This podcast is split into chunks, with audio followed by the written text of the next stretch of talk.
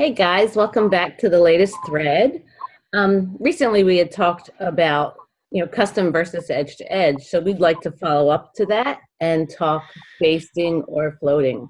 Because um, there's a lot of times where you might want to float your quilt. You might want to do a full baste, or you might want to actually do a, the, the original load, which I, I don't know if anybody still does the original load. But um, yes? I do. Jody does the original load. Yay! So um, I guess we'll start off with you then, Jody. We'll talk about that. Um, so I I do I do the good old-fashioned full load pin to all the leaders most all the time, just because all that other stuff didn't exist like twenty plus years ago. You just had to pin it all on. And so I'm pretty fast at, at it, so I just do it. Um, I do float stuff if it's small. Like if you have, like, let's say you're doing, I don't know, placemats, table runners. Obviously that's easier to just float on there, and I just pin them and then stitch them on. Um, to do a whole quilt, I do not generally float.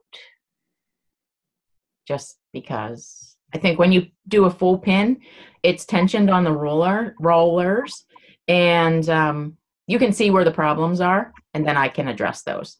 So that's kind of.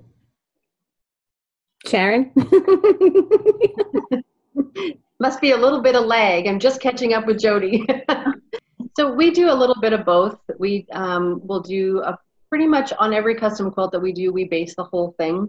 Although there are some instances with some quilts that are really, really pieced well and are very straight that we can get away with not uh, basting the whole thing.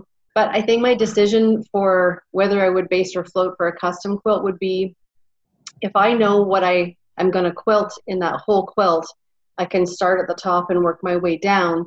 Then I can use my quilt clips, which we'll share with you guys in a little bit. We'll show you some pictures of those to keep everything straight as you go. But if I only know one thing that I want to quilt and it happens to be in the middle of the quilt, then I'm gonna baste it till I get there, and then I can roll back and forth. It's just uh, gives a lot of freedom. But if all of our edge to edge, we for sure float. How about you, Ava? It's in my turn. I'm yes. Sorry, I was frozen. If it's my turn, my. Um, Sentiment on basting, I don't baste the whole quilt. Um, I've tried it because some of you really love it, so I thought I should at least give it a try. But to me, it I didn't feel I had more control over moving across the quilt. My preferred method, if there's blocks on the quilt, is to do a lot of the ditch work and therefore stabilize, or if it's an applique quilt, I will outline all the applique quilts um, shapes on the quilt first, and therefore that's my way of stabilizing. So I guess it's my turn. Um, I'm, I'm the baster of the group. Yeah, I, I used to do full the full loads, and even then, as I was getting to the bottom, I'd have extra wonkies, so I stopped doing it that way. And then I tried the, the floating method, and that made my life crazy because I was just pushing and pushing and pushing, and my bottoms were round. So then I went and decided I was going to do full bastes, and I have full basted ever since. It gives me total control, and I do get a lot of, you know, wonky quilts. So um, when I'm basting, it's easier for me to work in the wonkies or extra bastes where I'm going to need more detail. So I've just made it a habit to fully baste every quilt I work on, even my edge to edges. It's, it's interesting that we all have our reasons for doing things a little bit of a different way, but we've all been doing this for several years. So it is, and it's sometimes on a quilt by quilt basis too. Sometimes you change your method based on what that quilt needs, and good well, to try different things. It is, and I have to kind of laugh because when I first started, I said, every quilt I work on is frowny. And then I realized it's me. Yeah. It's me when I keep smoothing it down and smoothing it. Yep. Mm-hmm. Yeah, mm-hmm. Pushing all that stuff down to the floor, smoothing everything out. Yeah. Yeah. So Sharon, you have some pictures, right? I do have some pictures. We'll do a, um, a little share of my screen here, and you can take a few. They're not in any particular order, so whoever's they are, we're just going to speak up. That's me. That's that's what I do as a full base. So um, you can see I do up my size and across my top, but then I also do like three three inch long stitches about every six inches across the quilt, and that keeps everything where it needs to be. Mm-hmm. This is one of the reasons why I based. um, you can see, um, look, I'm, I'm trying to touch my screen like you can see the picture. So in picture number one, this was actually partially quilted at the top. And as I got to the bottom, you can see what happened. So this is the quilt that pretty much started instilling in me, you have to base the whole thing to see what's going on.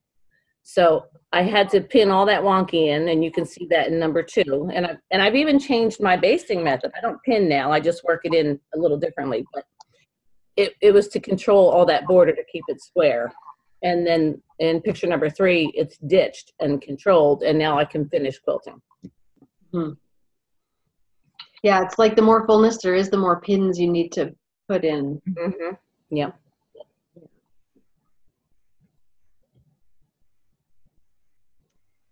So here's a picture of a, an example of floating a quilt with the quilt clips across the front. And, you know, I used to use just my pins, you know, the ones that we load to the leaders with. I just used to use my pins and go across the belly bar and put some pins in, and then every time I would advance, I'd take them out, put them back in. But they don't put an even tension across the belly bar unless you put them end to end, and then you're just pinning and pinning for days. And then um, what if you forget to take a pin out and sew over top of one of them, right? And so, you also ruin all the front of your shirts. Yes, that's right. So um, these put a nice even tension across the whole belly bar, and they're so fast to put on. Yeah.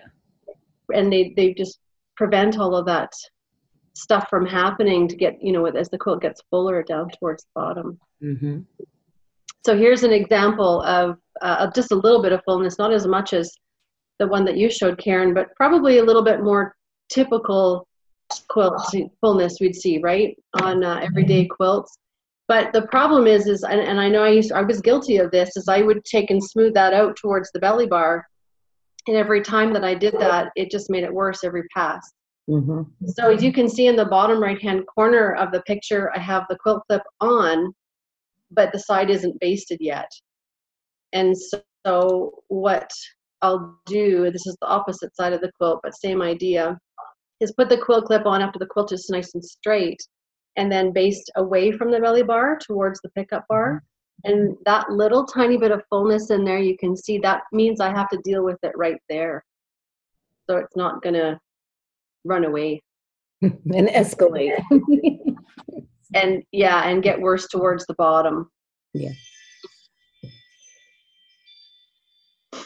So this is the opposite scenario where we have the fullness on the inside of the quilt versus the outside of the quilt. Mm-hmm. And Thanks. you can yeah, you can still use those quilt clips to fix that. So here's another example. Just put the quilt clips on the outside edge, mm-hmm. and allow this to, to float freely in here. Um, because the, when the quilting happens in this area, it's going to shrink up. So I think that's all I have for pictures. Okay. Yes. Of that one. So Jody, you don't have this problem at all because you don't really do a lot of client quilts, right? Anymore? No, not right now. I'm not. But um, no, and I used to use. I, I was thinking about it when Sharon showed her quilt clips. I used to use the magnets, mm-hmm. and gosh, they work good, but they are super dangerous because if you, they're so magnetic that if you have your finger near the edge, it will like just pinch your finger. It will bleed. Little, I mean, and bad. The blood bruises. Yeah. Yeah. Yeah. Yeah. And I'm kind of, I don't do all that fixing, I guess, even, you know, in a customer quilt, I will take in, like I'll go up the sides away from me and suck in that extra. Mm-hmm. as much as I can, but I, I, I'm just, I just don't do all that work, um, because I feel like I'd have to charge for it. Mm-hmm. And knowing my clients, the majority of them are not going to want to pay for that. So I can get it pretty well eased in, and usually it's by choosing um, a quilting design on the border. If it's the border that's an issue, which most often it is, I'll just choose a quilting design that I can kind of hide their extra fabric in. Mm-hmm. Piano keys being my favorite. The fixer of all evils. Yes, yes. So Ava, do you want to add anything to that after the photos? Well, um, actually,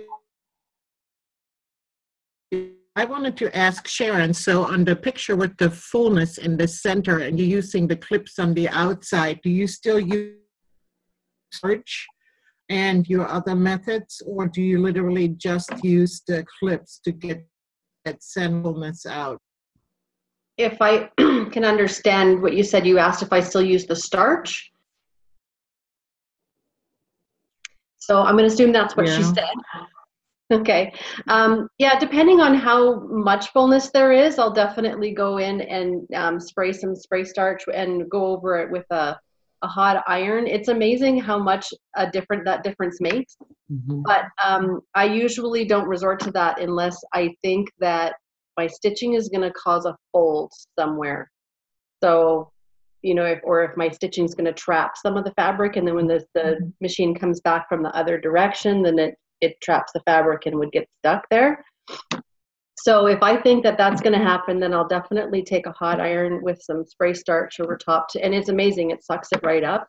Um, and there's some other fixes that we'll talk about that you can use batting for.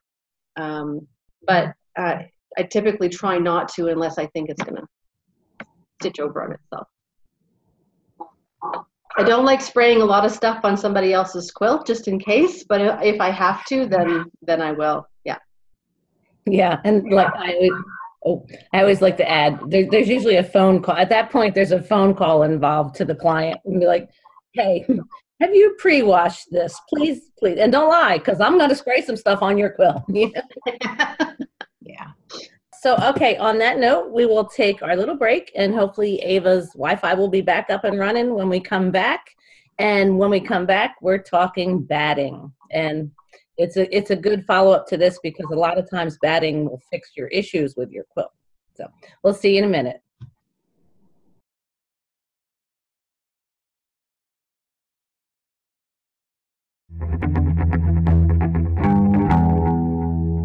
Everyone, my name is Sharon Blackmore, and I'm here today to tell you about the Coast Regulate on your Gammill quilting machine. I'm going to tell you how it works as I stitch, so this will be really fun to watch. Right now, my machine is in regulated mode.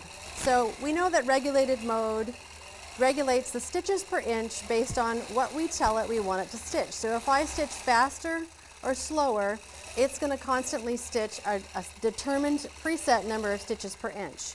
What Coast Regulate does, it is a bit of a hybrid between the regulated mode and the constant mode, and constant is where there's no regulator at all. And so this gives us the ability to make some big swooshy fun movements, as well as do some smaller stitching in the same pass. Here we go. So I'm going to do some larger movements, and our regulator is determining our stitches per inch here. But what if I decide to do something smaller? Now my regulator has turned off. You can hear the machine is a little bit quieter, and I'm able to get a nice high number of stitches per inch to make very smooth pebbles, nice tight clean arcs. And then I can also pick back up to do larger movements, and my regulator then kicks right back in. So this should be fun for you to experiment with at home and see what mode you like the best.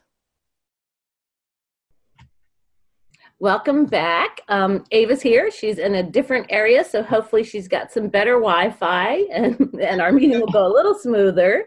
So um, now we're talking batting, and that we just we're going to start out with a couple pictures, and then we'll just elaborate from there on you know what our go-to is for certain battings, and and how they can help out with certain issues on quilts. So Throw it over to you, Sharon. Okay. So this is just, um, yeah, the Hobbs, the Hobbs pamphlet with all the different battings. And you can usually pick that up at a show, or if you call them, they might send it to you. But it gives you a good feel of the different battings. So you can. I think it's always good, you know, if, if any batting companies, if they have those cards available, I think, I mean, I have a, t a whole stack of them, because it is nice, I think, to feel it. You know, you can look at it and it'll say, you know, the loft is whatever. But I, for me anyways, unless I actually can feel it, and I like to pull on it to make sure it's not stretchy, I think those are a great thing to have. Also, if you quilt for other people and you try to educate them about battings, you know, because they don't necessarily realize what an impact the batting can have of the final result, then you have a reference. You know, like you said, you can feel it. Whether or not you use the same brand of batting than what's on this chart, but it still gives them a general idea. I think it's helpful for them as well. Yeah. So how many batting, different battings do you keep on the roll at home then for your clients? Um, I, I keep, I keep I two. Five. Hmm? I have five different ones. And they are? Oh. Well, I have a cotton batting, because there's some that are, you know, want just the straight cotton as well as the blend. Um, the cotton poly blend, and then I also have the cotton wool blend. I have the wool, and well, I actually have more than five. I have the poly down, and I have the um, ah the the white, the bright. What is it? Soft Not and bright. Soft and bright. Thank you. And then I have small bolts of bamboo and silk. Just, I like the small bolts just for me to try out uh, different batting for, you know, different type of small quilt I'm making, just so I, I know how some of those battings work, and I can pass that information on, whether it's to customers or students. Yeah. Yeah. What do you keep in stock, Sharon? Uh, eighty twenty and one hundred percent wool, pretty much exclusively those two. And some of our clients will bring us batting that they want us to use, and that's fine too. Um, and I was going to ask what you guys thought of, do you keep black batting, Ava? I do not. Because, I mean, I maybe I use it once or twice a year. I wouldn't think it would be worth keeping a whole bolt of it, where I, you know, they can be, get it from the local quilt shop. I, I usually keep three to four just the, the king size packages, so that mm-hmm. I don't have to like order it when I get a quilt in, but I don't keep a full full roll of it. No, no. Most of our most of our edge to edge work, and even some of our custom work, is just the eighty twenty. It's it's a nice quality for a good price, and um it just has a little bit of extra loft than the one hundred percent cotton. It's just got a little bit more fullness. And then the com combination of the eighty twenty with the one hundred percent wool is what we pretty much use for every custom quilt, almost every one. Some of them just get a layer of wool. Some of the really heavy wool quilts are already pretty heavy already. Yeah. I have used also just two layers of wool without mm-hmm. the eighty twenty, but um, the eighty twenty just gives it that little stability, I guess you yeah. Say. Yeah. That base. That base. Yeah. Puts all the texture on the top of the quilt where we want to see it, not on the back, right? Mm-hmm. Yeah. Yeah. Should we take a look at an uh, example of a quilted block with some different battings then? Sure. Mm-hmm. Karen, that's yours, right? Yeah, I did this. Um, I, Being in Florida, a lot of people bring me cotton, and then, and I'm going to elaborate a little bit on this, because they want all this detailed quilting, and there's just not enough in the cotton to, to, I think of it like, I try to explain it to them like stabilizer. Like if you were doing embroideries with eighty-seven thousand stitches, you'd need more than one piece of stabilizer, you know? So, but it just, the cotton is just too flimsy for really dense quilting. Um, the next one is like a midloff poly. It's, I don't know, about a half an inch high. And that sucks it up a lot, but I don't particularly like poly batting. So, and then eighty twenty does its job. Like you said, it, it just one layer of eighty twenty is a really good, it sucks up enough, it's, it's stable, it washes well. And then the last one is the eighty twenty topped with wool, which that's, that's my favorite combination because you just see that detail on those stitch lines. Yeah. It does make a big difference to use two, yeah. For sure. Mm-hmm. Um, for me, I like to do, on my, just on my own quilts, I use two layers sometimes.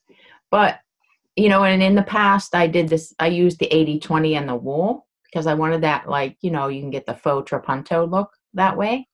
Um, but now that I make a lot of modern quilts, I don't want that look.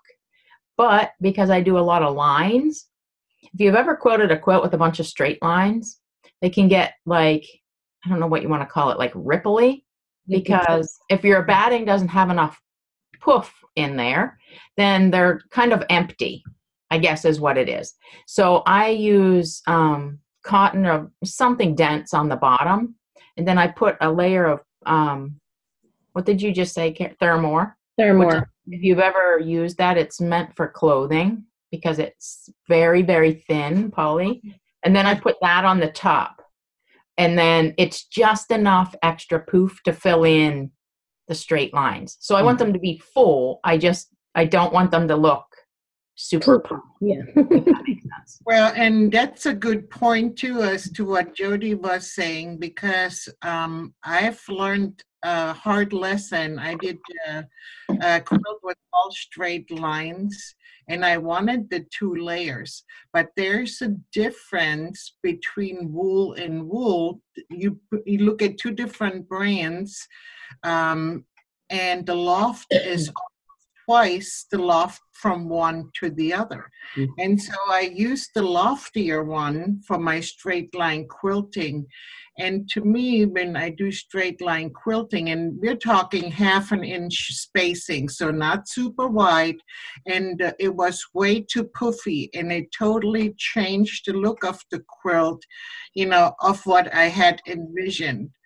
Uh, and so the loft that you get with two battings, depending on what type of quilt you use it in, you know, if it's a wall hanging or even a bed quilt where you just want to accentuate some areas, you know, the, the loft, you want the higher loft, but for certain types of quilts, as in straight line modern quilts, be careful how lofty you're picking your bed. And uh, another thing I wanted to add, not to be cutting everybody off, but before I lose it from my brain. um, with the poly, I've actually had quilts where like the squares were real wonky and saggy. And I've cut like twelve inch squares of the poly and just stuck them in under those blocks. Because it, it, it, it gives the poof to suck up the fabric, but it doesn't like, it doesn't make that trapunto look.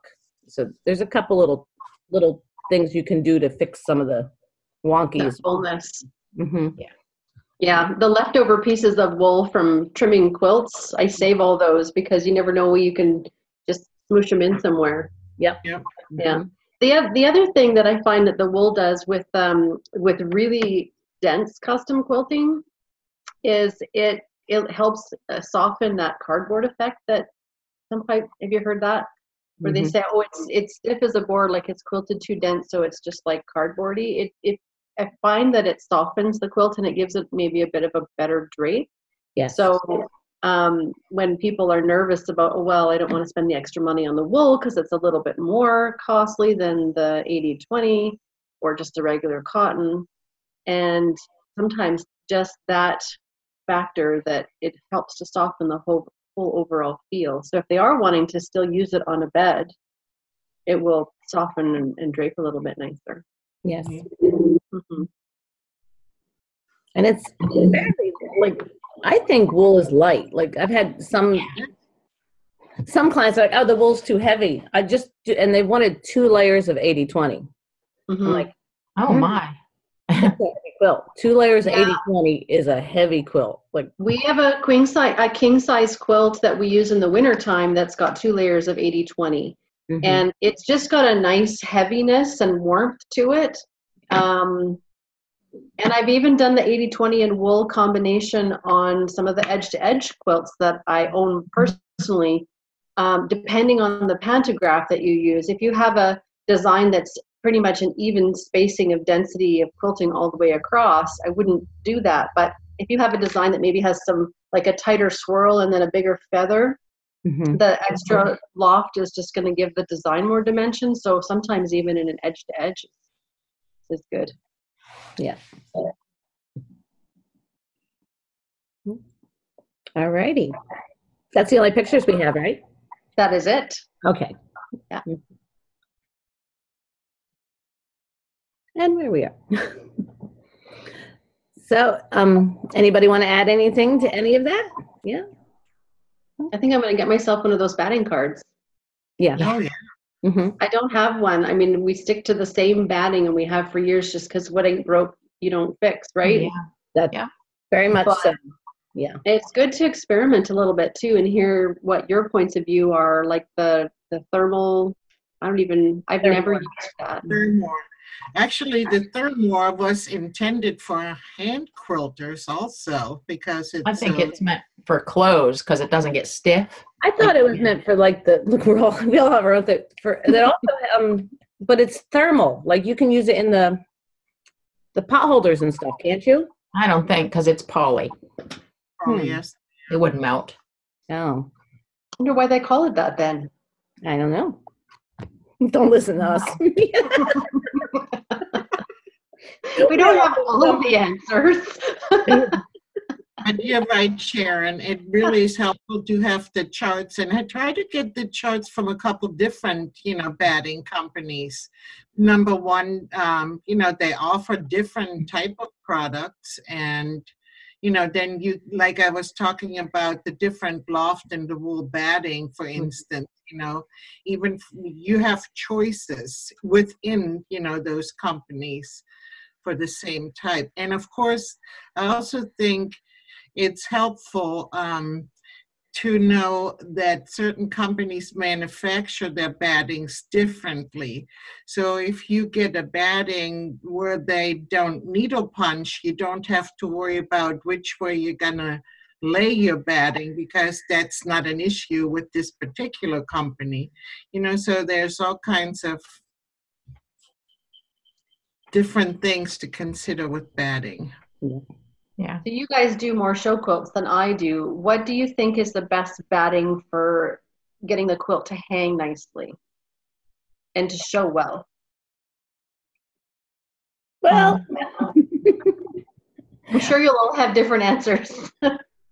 It, it, it well it, it also depends on how, like on my own competition pieces, how how little I have fudged stuff. Because I, you can have, like I always use eighty twenty topped with wool, and no matter how how good the batting is, it's going to hang. But if I have fudged my appliques just a little, it's still going to need a blocking so that it's perfect and flat and square, you know, like it. So the, the blocking will help anything hang nicer. My choice is a, you know, years ago, everyone used this heavy cotton batting. And I think we've recently gone away from that. Um, and people all want to use wool because, you know, it, it doesn't hold it, whatever. It doesn't hold the creases. But I find that, to me, not only does the batting not hold a crease, that doesn't matter to me because the fabric does. So no matter what you use, that crease is still going to be there. It's going to be in the fabric. So I like it. I've been using a super heavy, thick, dense cotton as a base layer on every one for a couple of years.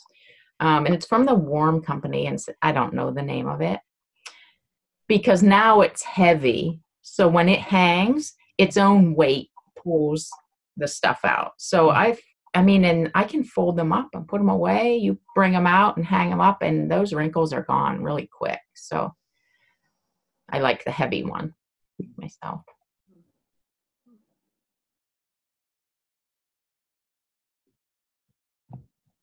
Ava, you want to add anything? Uh, I was just thinking about what Jody was saying. You know, that's, I never did think about that, what you just said. It's not the batting you have to worry about, it's the fabric. You know, you are just... But what she just said is true, because if you've ever been not at a quilt show and your friends are, and everybody's sending you pictures of your quilts, that first day you're like, oh, look at those creases. And on day three, when somebody sends you, you're like, oh, it looks a lot better. Because like its own weight is helping to pull it, the wrinkles out. So yeah, very good point, Jody. Right, but the batting does make a difference. And, and I do like to have wool in there with the firmer base. I've tried different things to put on the, on as the base layer. But it really all depends, again, what we already talked about, what style of quilt it is. You know, there is a, I think you have to um, modify based on what type of quilt you're making. If, for instance, if it's a traditional quilt and I have a lot of feathers, I may choose a different combination because I want those plumes to stand out. Whereas if it's what Jody has in her background quilt, you know, a lot of straight lines. I want that to be crisp. So I'm I'm not going to choose the same combination. So I, my point being, there is, it's not black and white. There's a lot of variables. Yeah. Mm-hmm. Okay, well, that kind of wraps up this this episode. Uh, we talked about floating versus basting and a bunch of different batting topics. So we hope to see you again next time. Don't forget, in all the groups, tag the latest thread, and we'll be happy to respond to any of your comments. So take care. See you next time. Bye. Bye.